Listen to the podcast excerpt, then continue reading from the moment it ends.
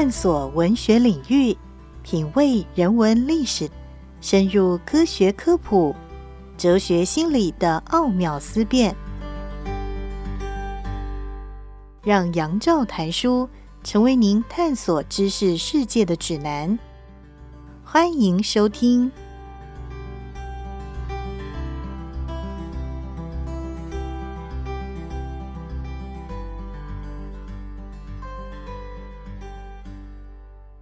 各位听众朋友，大家好，欢迎收听杨照谈书。本节目台北广播电台 FM 九三点一，每个星期一到星期五晚上九点为大家播出。我是杨照，在今天的节目当中要为大家介绍的，这是麦田出版的新书，书名叫做《生时远见》，它有一个稍微详细一点说明书的内容的副标题，那就是。时间感如何影响决策？人类如何摆脱短期主义的危机？这本书的作者是 Richard Fisher，他是英国广播公司 BBC 全球新闻伦敦办公室的资深记者，也是 BBC 未来频道撰写以及委托外资的报道。从二零一九年到二零二零年，Richard Fisher 他得到了美国麻省理工学院的奈特科学新闻奖学金。他的工作地点分处在英国的剑桥以及美国的马州剑桥。他同时也是伦敦大学学院的名誉研究员。Richard Fisher 用一件切身的事情解释他为什么要写这样的一本书，来提倡、来解释 a long view 长远的眼光。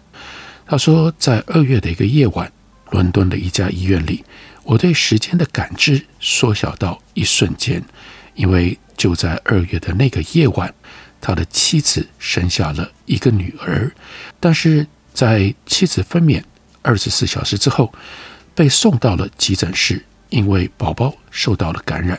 医生手术的时候，他就觉得我的世界仿佛都不存在了，在危机时刻就只能够专注在当下。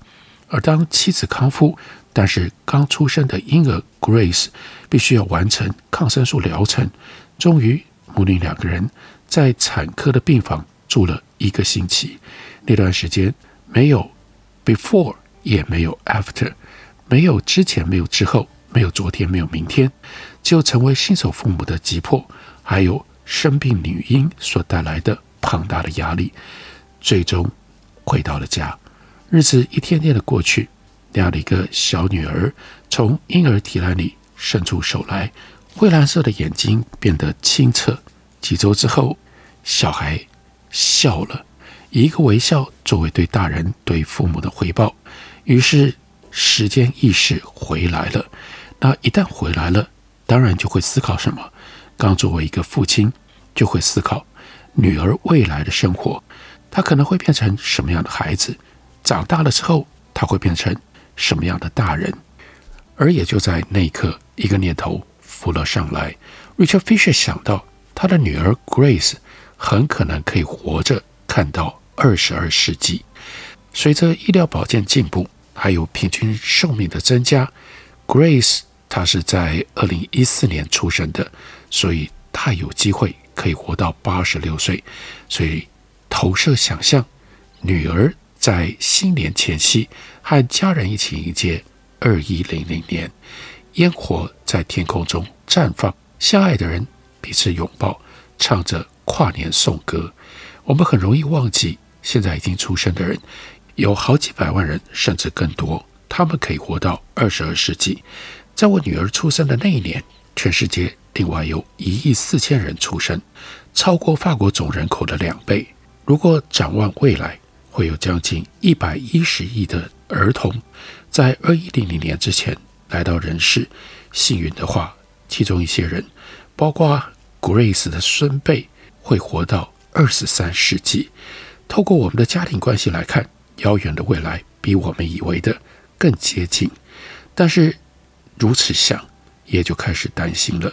我会为女儿活到世纪最后一个跨年夜的想象感觉到忧虑。在我身为记者的职业生涯当中，因为我已经看过了太多的新闻报道。报告或者是预测当中提到二一零零年，但通常都不是用庆祝的口吻提到的。例如说，二一零零年之前，海平面上升和恶劣天气将导致许多的城市没入到水中。到本世纪末，人类有六分之一的几率遭遇灭绝的命运。二一零零年之前，地球上将近一半的物种可能会灭绝。二十二世纪之前，自动化会让人类成为无业游民。在这个如果这样投射预期看起来每况愈下的世界，二一零零年经常被描绘成为社会衰退的里程碑，有的时候甚至被视为我们可能无法逾越的障碍。这些关于未来气候危机、生物多样性崩溃、科技造成破坏的故事，常常让人感觉哦，那应该还在很遥远的未来。但仔细的想，算一算，我们和那个转折点，如果就是二一零零年的话，不过就只有一代、两代人的差距而已。我们再回头看一七零零年代，政治思想家 Edmund Burke，他就说，社会是一份契约。不只是活着的人之间的伙伴关系，而且是活着的人、死去的人、即将出生的人之间的伙伴关系。然而不幸的是，这种几代人之间的伙伴关系正在破裂。如果后代要诊断出我们这一代最有害的习惯，会观察到一种危险的新形式——短期主义，尤其是在西方。在二十一世纪初，现在占据了所有人的注意力。当前时刻的事件阻挡了任何关于过去和未来的感觉。世界充满了资讯，生活水准前所未有的高。然而，要将注意力转移到下一个新闻周期、政治术语或者是商业季度以外，往往很困难。如果时间可以切割，我们会感觉到时间越来越细碎了。这种短期主义。是非常有害的，因为它隐而不显，而更加的有害。它潜意识的刻意拉高近期目标的优先性，一种渗透到资本主义、政治、媒体、流行文化当中的狭隘的观点。这就不只是使得历史教训遭到了忽视，也无视于我们的行动会如何影响未来。生活在这个时代的我们。拥有前所未有的影响力，甚至可以塑造未来的方向，但大家对此却几乎毫不自觉。我们现在拥有强大的科技，足以透过原子、生物战、数位创作的力量，使文明产生灾难性的倒退。人类第一次有能力不可逆转地危害地球的生物圈和总体的气候，在狭隘观点的主导下，包括气候变迁、传染病。生物多样性崩溃、抗生素耐药性、人工智慧或者是核战的风险，每一年都在升高。与此同时，不平等越来越严重，医疗保健成本一直不断节节上升，基础设施慢慢的在衰败。我们的孩子被迫接受越来越多对他们不利的遗产，例如塑料纤维，一直到核废料。我们生活在充满危机的不稳定时期，在这个期间，我们比以往任何的时候都更难摆脱当前的优先事项。但是，这就是 Richard Fisher 他要写这本书最重要的关怀。他说：“我认为这不应该成为无力感或者是放任发展的理由。经过长远的进化，人类更有能力理解自己的角色和责任。历史表明。”人们对时间的看法曾经发生过转变，没有理由不能再来一次。只不过前面的转变是从长期 （long views） 变成短期，现在我们应该要倒过来退回去，变成由 short view 成为 long view。所以他也明白地告诉我们，这是一本什么样的书。写这本书有一个简单的目标，要理解为什么。世人面对长远的时间变得如此的短视，还有如何改变这种狭隘的视野，在书里面说明了是什么导致二十一世纪的文明进入短期主义时期，人们为什么以这样的方式来思考过去、现在、未来，以及如何可以变得更加长远思考。我们倾向透过各种既定的视角，政治、社会、金融的角度来看待世界。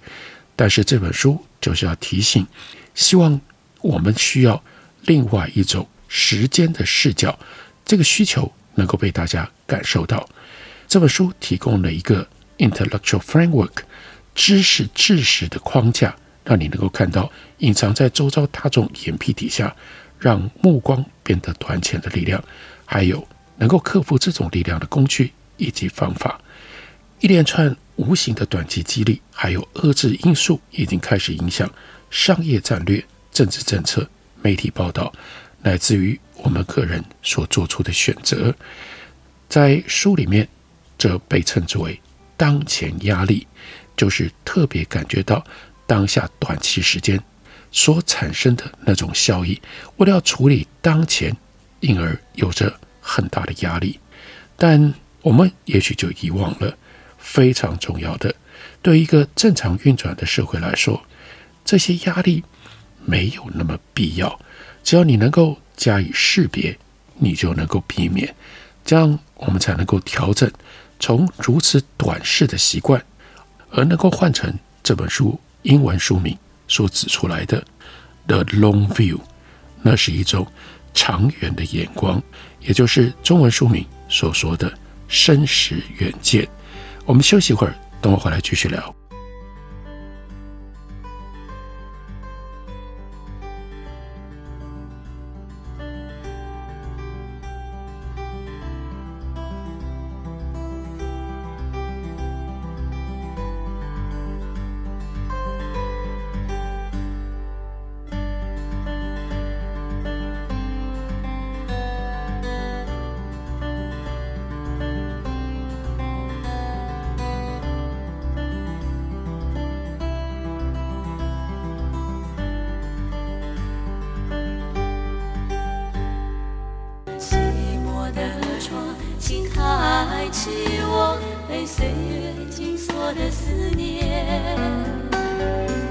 大家好，我们是南方二重唱。您现在所收听的是最有活力的台北广播电台，FM 九三点一，AM 一一三四。我是否还算是你的从前？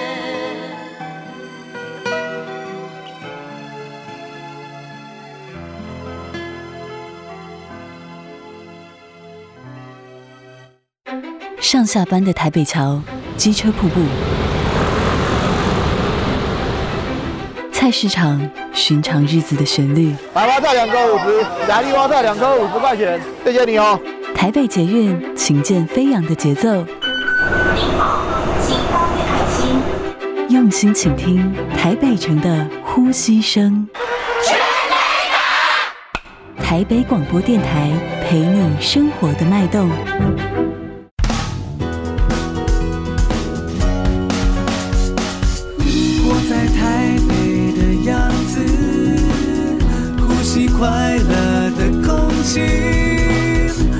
见台北的声音，是 FM 九三点一，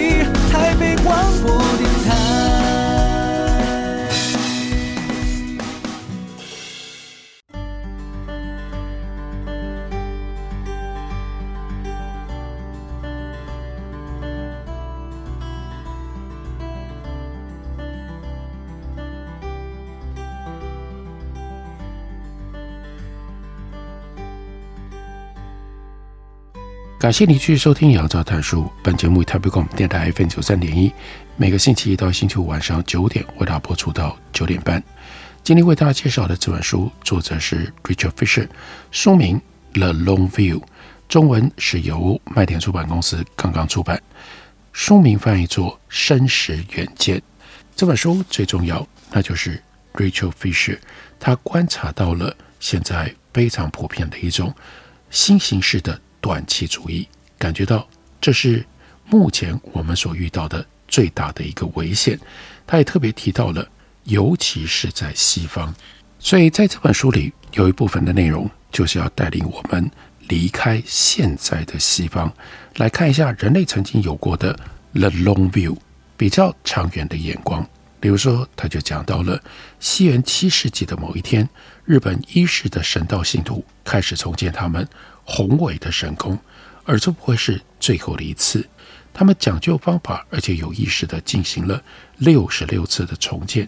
这种做法持续了一千三百年。每二十年，神道信仰的神职人员会身着礼袍举行仪式，来纪念新建筑的竣工，并且在新旧神宫之间搬运用盒子盛装的宝物。翻新的祭典称之为世年迁宫，这涉及传统跟工艺的代代相传。学徒向建筑大师学习，木工向前辈学习，神职人员向长辈学习。详细解释这种了不起的传承，有助于更了解日本的神道。神道是日本的本土信仰，至少有八千年的历史，强调和谐、集体主义、合作的价值观。神道教徒他们所崇拜的神是和自然世界交织在一起的神灵，代表海洋、山脉、风、雨。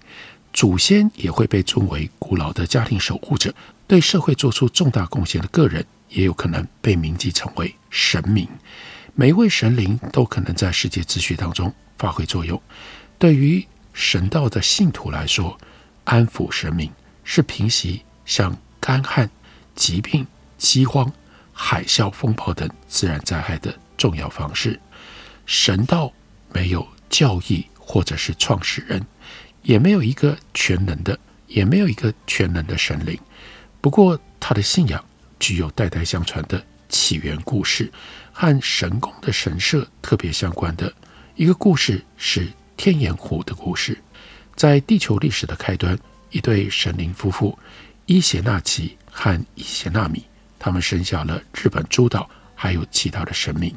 他们的后代当中，日照大神照亮天空，月独尊代表月亮和夜晚，而宿间乌冥则和大海以及风暴有关。然而，宿间乌冥浮躁懒惰，他抛弃海洋，加入天照大神的行列。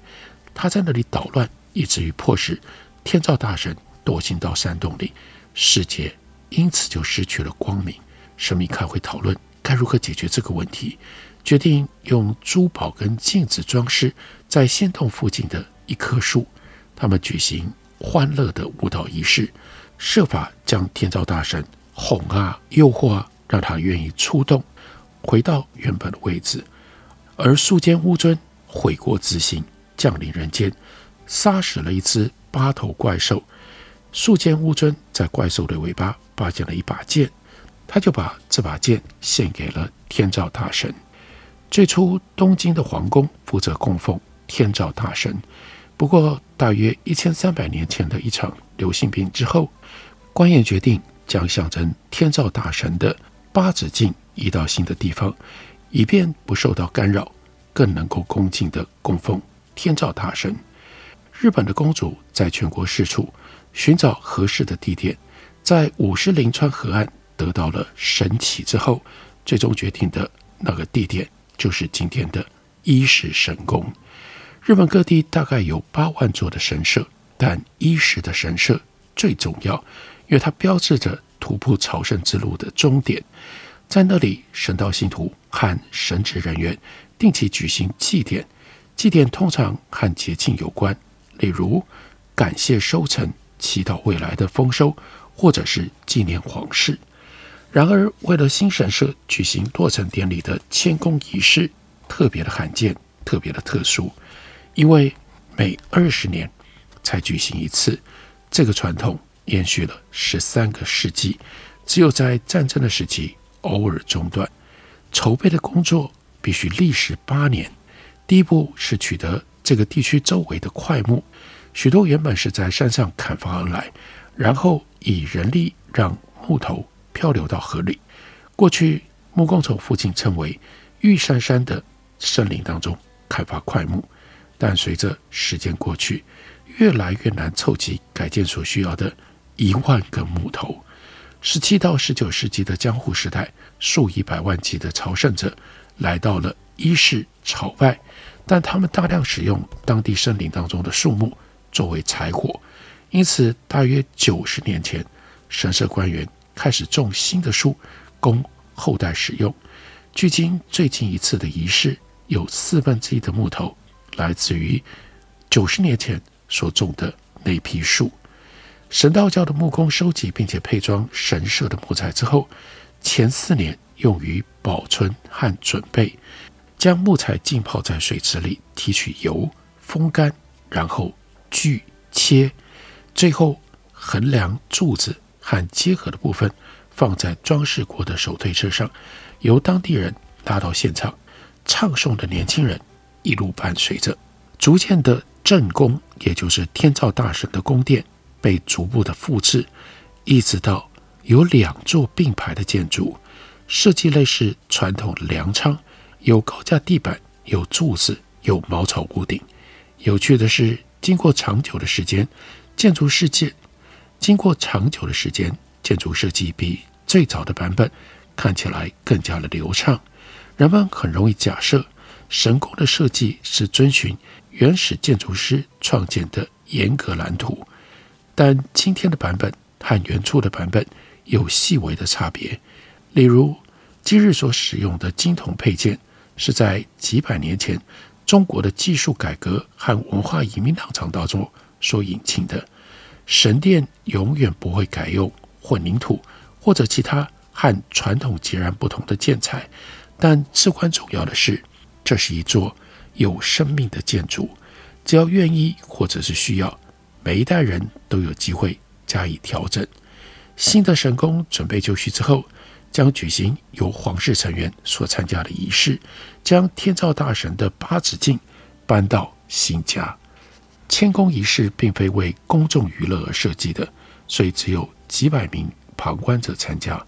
恒金基金会的 Alexander Ross，他曾经出席2013年的四年迁宫，他这样描述他所看到的。他就说，院子里用绳索围起许多箱子，其中一些是一般的木头，一些上了漆。这些箱子里装着是从旧神殿转移到新神殿的宝藏，有些由日本最伟大的工匠每二十年重新制作一次，有一些则是已经从一个神殿搬到另外一个神殿十四个世纪，还有一些对神职以外的所有人完全保密。这些宝藏是神灵在重建的时候，从一座神殿到下一座神殿所追随的物品。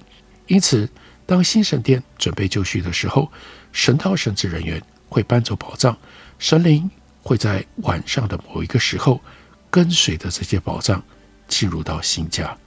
日本公主低调带领数百名伊势神职人员，沿着我们刚刚走过的小路行进，神职人员在箱子旁边。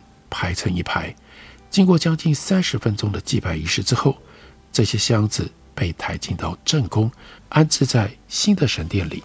一切都非常的平静，非常的简单，不会听到任何吵闹、欢呼的声音。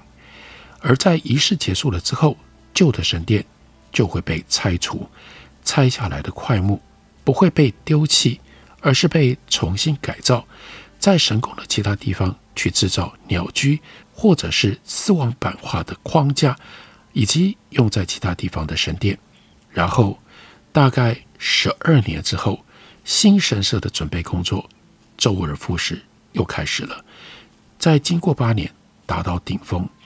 因此，可以这样一算，也就知道一世神宫的四年迁宫，接下来二零二五年到二零三三年之间，如果你在这段时间经过一世，你就会看到下一座神社的建造的过程，那会是这座神宫第六十七次的建造，这叫做 The Longview。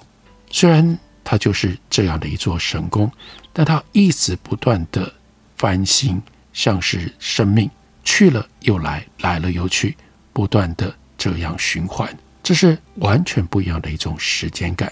而 Richard Fisher 他就借由日本伊势神宫的四年迁宫来告诉我们，当前主宰着现代西方的那样一种 short view 狭隘短视，相较于人类曾经有过的 long view，这中间有非常巨大的差异。这本书书名叫做《生时远见》，介绍给大家，推荐给大家。感谢你的收听，我们明天同一时间再会。